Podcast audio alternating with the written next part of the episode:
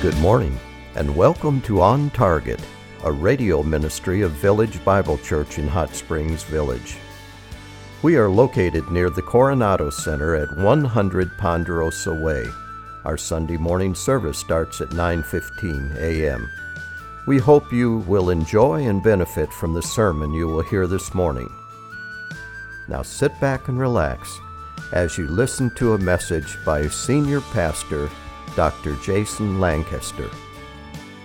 I know there have been times in your life that you've worked hard at trying to fix a problem only to have it fall apart and you have to try to fix the problem all over again. And we can talk about all those issues within your house another time. But just think about relationships.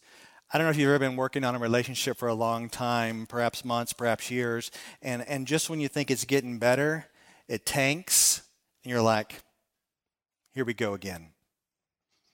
Or maybe you've worked on some health issue, you've been battling at it months, years, think you got it kicked, and then it comes back with a vengeance. And you're like, here we go again. Or maybe it's a sin problem been fighting sin. There's a specific sin in your life that you've been dealing with for a long time. You've been in the Word and prayer and fellowship, and you think, okay, I got victory, and then it comes back. And you're like, here we go again.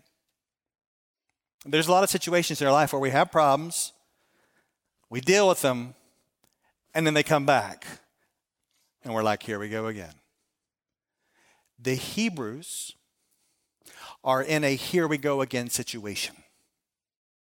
They've been feeling the pushback from the culture, persecution, perhaps from the Romans, perhaps from the Judaism they left. And they were firm and they were strong and they dealt with it and they persevered, and yet it kept coming back. And get this the strength they had at the first, strong. But now that it's coming back again and again and again, they find themselves wavering in a here we go again situation and our author sees it and he speaks to it. And there's one something, there's something he says in here. We're going to get to in a second.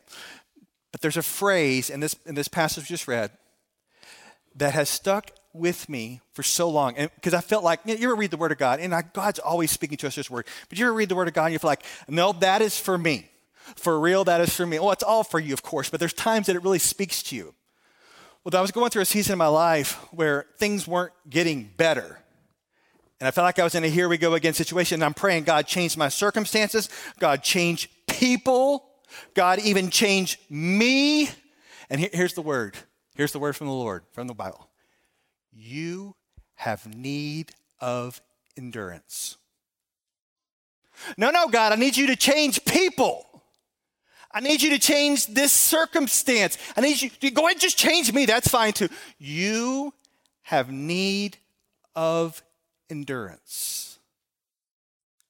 That is the word of the Lord to you this morning. You have need of endurance, even if nothing changes. Let's see it. We're in Hebrews. Been in this book for a long time. We find ourselves in Hebrews chapter 10. Now, I'm mainly going to cover verses 32 through 39. But I want to touch on verses 26 through 31 because we have seen these repetitive warnings again and again and again. You're being warned.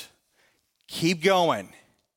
If you fall back, bail on Christ, you'll be lost. Here's another one of those warnings. I'm going to read it briefly and then we're going to move on. So let's start with verse 26. For if we go on sinning willfully after receiving the knowledge of the truth, there no longer remains a sacrifice for sins, but a terrifying expectation of the judgment and the fury of a fire which will consume the adversaries. Anyone who has set aside the law of Moses dies without mercy on the testimony of two or three witnesses. How much more severe punishment do you think he will deserve who has trampled underfoot the Son of God? And has regarded as unclean the blood of the covenant by which he was sanctified, and has insulted the Spirit of grace. For we know him who said, Vengeance is mine, I will repay. And again, the Lord will judge his people. It is a terrifying thing to fall into the hands of the living God. There is a severe judgment that awaits those who bail on Jesus Christ. We've seen these warnings again and again where believers are to see the warnings and respond, and it helps us persevere. And there's a lot of things in our lives that are scary. If you think about the top two things that people are afraid of in the world, you, you, these interviews, they go something like this What is the number two thing people are scared of? Death. What's number one? Public speaking. You know what this means, right? So at a funeral, you would rather be in the casket than speaking. And yet there is something terrifying even more, and that should be falling into the hands of living God and wrath and judgment. But not us, believers. We are those who hear the warnings and respond and keep going, right? But now we move into these other verses, the rest of the chapter, and, and it's an encouragement. He gives us warnings and encouragements. And the encouragement you need here, because we're about to go into the most famous chapter of the whole book, right? Chapter 11. We're getting there. We're getting there. This is the tail end. And at the tail end, he's basically going to say, Your great need, in fact, your greatest need is not to have your problem solved. Your greatest need is to persevere in doing the will of God. Do you believe that? Your greatest need is not to have your life fixed. Your greatest need is to persevere in doing the will of God. Let's see it. Let's start with verse 32. But remember the former days when, after being enlightened, you endured a great conflict of sufferings. The author is saying, I want you to remember. Remember when the initial problems hit of persecution, of insults. You endured great conflict of sufferings. You know what's really cool about this passage is this is some athletic imagery going on here. Now, read that again. It says, You endured a great conflict of sufferings. That word conflict or contest is the Greek word athlesis. That's where we get our word athletics. And it's showing how this church aggressively stood firm in their faith in the midst of sufferings. And it's been put this way they did not suffer as a criminal, but they suffered as an athlete. The early church wasn't suffering with this victim mentality. They were like an athlete that stood firm in Christ, did not renounce their faith, and they kept going. I want to make sure you get this. Because there's one or two people in here you're either viewing what's happening to you as a victim or you are seeing what's happening to you as a child of God who needs to fight. And then I'm going to put it to you in a funny way. You're, you're, not, you're not a victim. You're an athletic child of God. I don't care if you don't have an ounce of athleticism in you. You have the Holy Spirit of God living in you. The power of God is in you to say no to sin and foolishness and yes to Christ. But if you take on the victim mentality that says, I do what I do because of what my parents did to me, I do what I do because what my church did to me, or what my neighbors did to me, what my boss did to me, and you walk around your life as a victim and you say, Well, I, am acting this way because of what's happening to me. I've got to comfort myself in other ways. You're not a victim, you're a child of God. An athletic child of God who can fight against sin, say no to sin, and you're in this contest. The early church were not victims. They didn't take on the victim mentality, and they persevered in doing the will of God. Look at verse 33. Partly by being made a public spectacle through reproaches and tribulations, and partly by becoming sharers with those who were so treated. For you showed sympathy to prisoners and accepted joyfully the seizure of your property, knowing that you have for yourselves a better possession and a lasting one. Well, well some say this, This could be persecution from Jews who mistreated those who converted from Judaism to Christianity. Others suggest that this could be Roman persecution in AD 49 under Claudius. Whatever group is in charge of the persecution is, not clear, but we're, we're told here, do you see it again? They were made a public spectacle through reproaches and tribulations. The language here is like someone up on a stage, and, and as the Hebrew Christians were on the stage of the world, they were being ridiculed and persecuted for their faith. Can you think of someone else who was up on a stage and ridiculed and persecuted for his faith? Uh, Jesus on, a, on the cross for all the world to see? And now it's falling on the early church and they were publicly insulted and persecuted. Now, I don't know about you, but the human tendency is like, I'm going to pull away from this persecution. I want no part of that. But what does it say the early church did? It says, You were with them. Did you see that language? Side by side. You would get up on the public stage and stand side by side with those who are publicly insulted and persecuted. They, they sympathized with the believers. They visited them in jail, perhaps bringing them some food, pleading for their release. They are saying, we will be associated with those who are being persecuted for their faith. Many of them had their property confiscated. Maybe it was the Roman government taking away their property. And it says it didn't faze them because they had joy. Now, I don't know if you have, any, have anything been stolen from you, right? Like, joy is not the first word that comes to mind. And it says they have joy. Why? because they knew that they had better and lasting possessions. They knew that they had in heaven a possession far superior to the possessions of this earth. So they're able to endure persecution, being thrown in jail, people taking their stuff, hanging out side by side where it's happening. Why? Because they knew of another reward. And, and what is that reward? Well, we're going to see it all through chapter 11 the great faith chapter. Well, what's the reward people are looking forward to? Well, of course, they're looking forward to salvation. But for Christians, we say we are looking forward to our reward. Our reward is Jesus. And if Jesus doesn't sound like that great of a reward to you, you need to reevaluate your life and what you're valuing. Paul said to live as Christ, to die as why in the world is it gain? Well, because you gain Jesus face to face. That is the reward salvation being with Christ forever. And I think what's going on here, we can say the Hebrews, what he's telling them, they're called to remember their past as they spiritually stood firm in the face of suffering because they knew the reward of Jesus and his salvation. I'm going to say it again. The Hebrews were called to remember their past as they spiritually stood firm in the face of suffering because they knew the reward of Jesus and his salvation. That's where they're at. But what's the temptation? The temptation is to go back to Judaism. Because in their mind, Judaism is more comfortable and it's not as costly. And they were wrong. They were wrong. You know, recently I found myself by a furniture store, and I've always seen this furniture online, and I think it is the coolest furniture ever.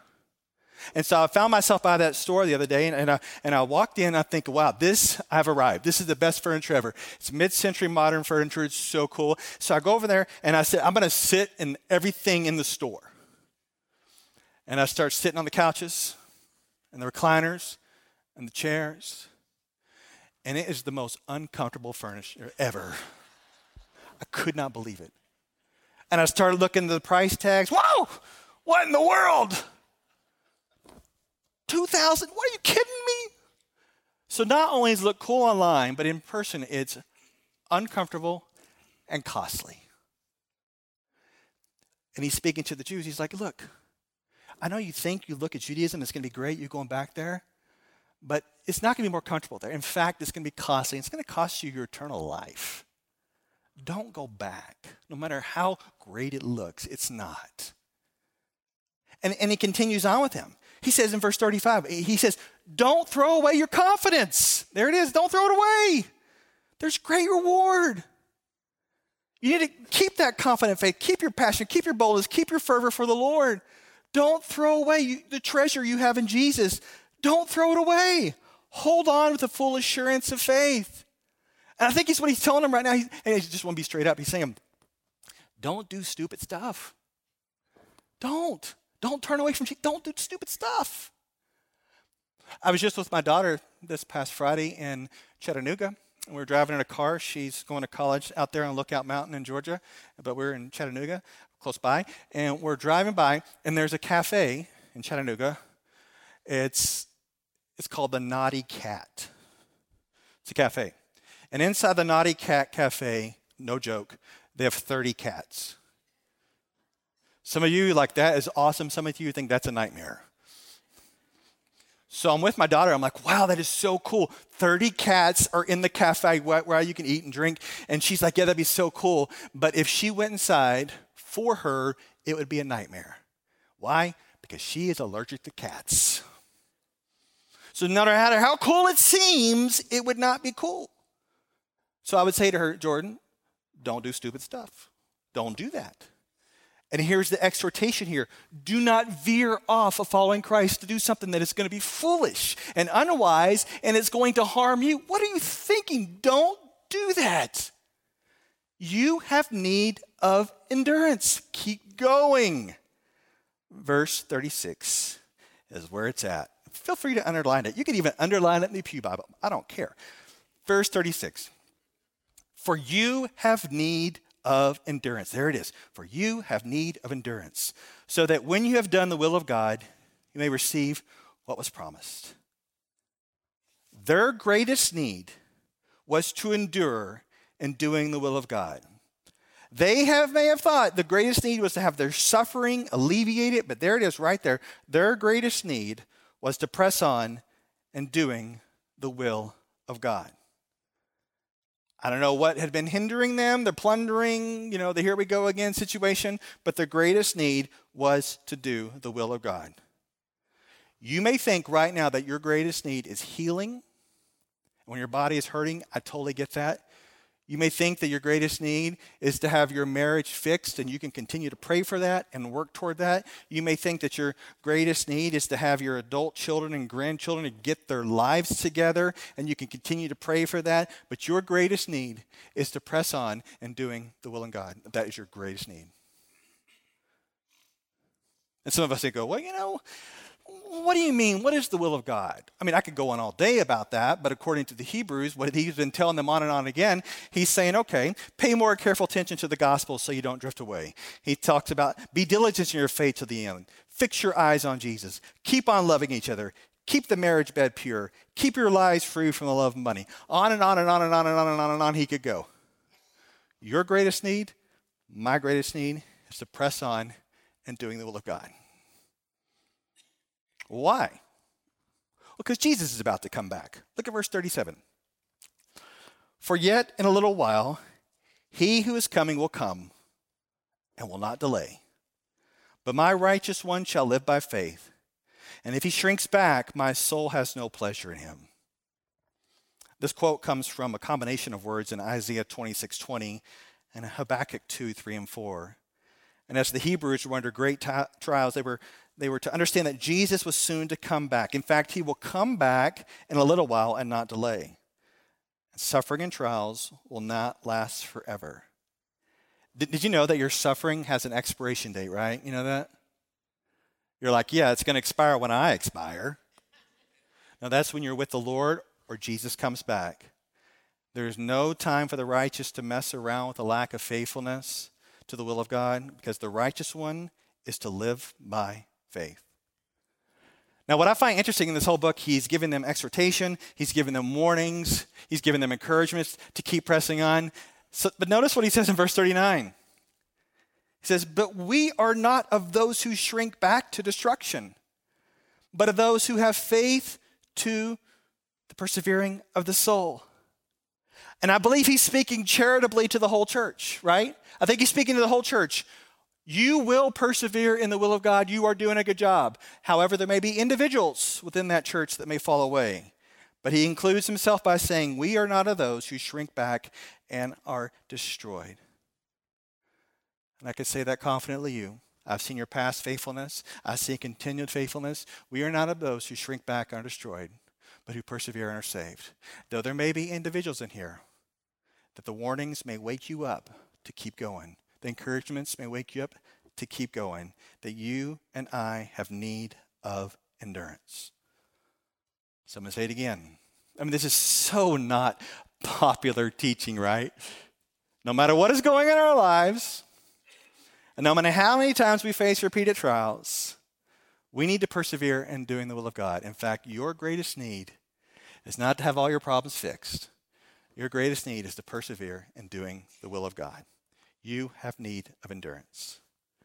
So I want to end here by giving you four miscellaneous things, all right?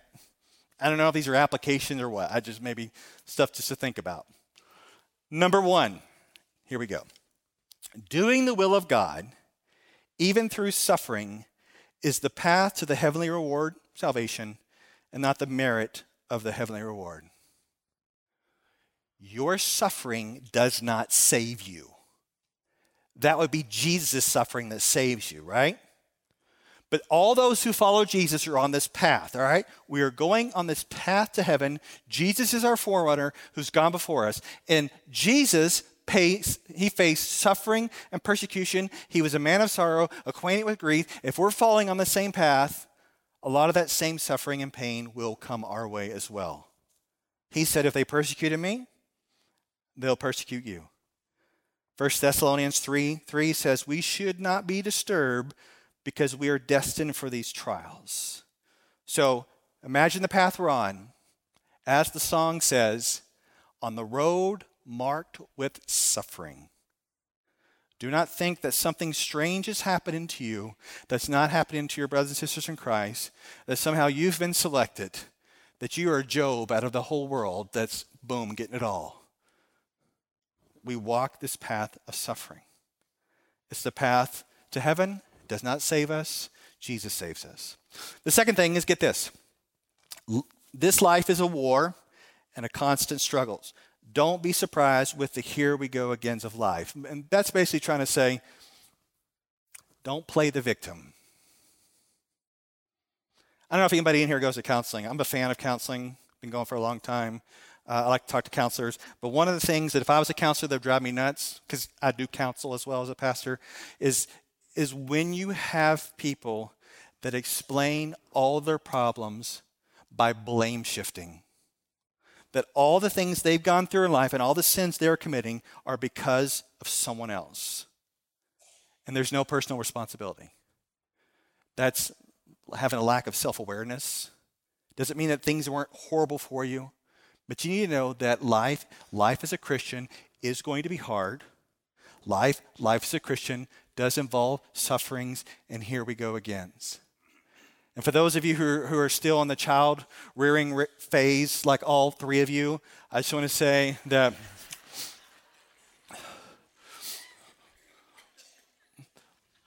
it's like, yeah. My parenting advice would be don't shield your kids from pain. Don't try to fix every problem. Our kids need to grow muscles of trusting and obeying the Lord on their own. And if we're so quick to rush in and fix, they're not learning how to exercise these muscles of trust and obey. And they're going to graduate high school and college, and they're going to get a job, and they're going to wonder where all their participation trophies are. Because things not going to be life, it's not going to be easy. We need to let them go through hard things now, where we can shield them and then in the sense of counseling, shepherding them, showing how to respond. The third thing that's really hard for me to accept is don't rely on yesterday's perseverance for today's struggle. I don't know about you, but I'd like to think that when I have these great spiritual victories, that there is this carryover effect that somehow my Bible reading, scripture memorization, faithfulness in past will enable me to kind of coast toward the finish line on and on. But did you know this? That each day is a new day. And we don't need to re- rely on the past successes to just coast and assume we're going to coast. Because the Hebrews were like, yeah, we stood firm when they took our property. Yeah. We hung out with those in prison. Yeah. But what are you doing now? See, we can't coast. And, and, I, I, kind of, I've been thinking through this. Why can't I coast on my past spiritual successes? It's because God has set it up that way. God wants me to show up today and trust Him for today. He wants me to rely upon Him today for the struggles of today. Not to rely on the past success, not to worry about the, future, but trust Him for today. That's why I always get so weary when I interact with Christians who say, I went to a conference, I learned a principle, and now I no longer struggle. Really? It's built into the system that we struggle because we're trusting and we're daily showing up to spend time with God, to talk to Him, to pour out our hearts to Him, say, Help us.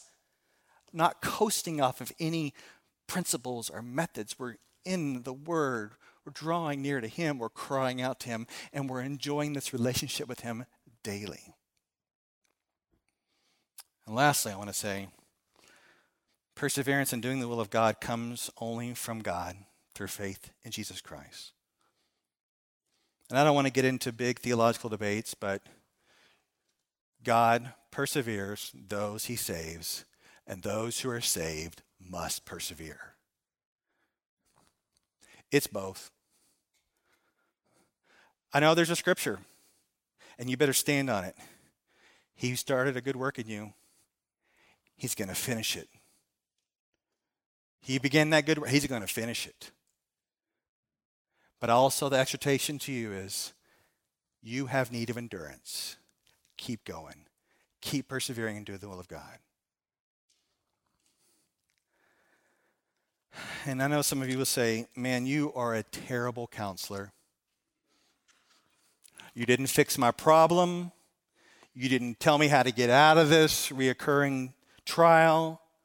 And I just want to say, your biggest need is not to have your problems fixed, but to persevere in the will of God in the midst of them. Did the author fix their problem?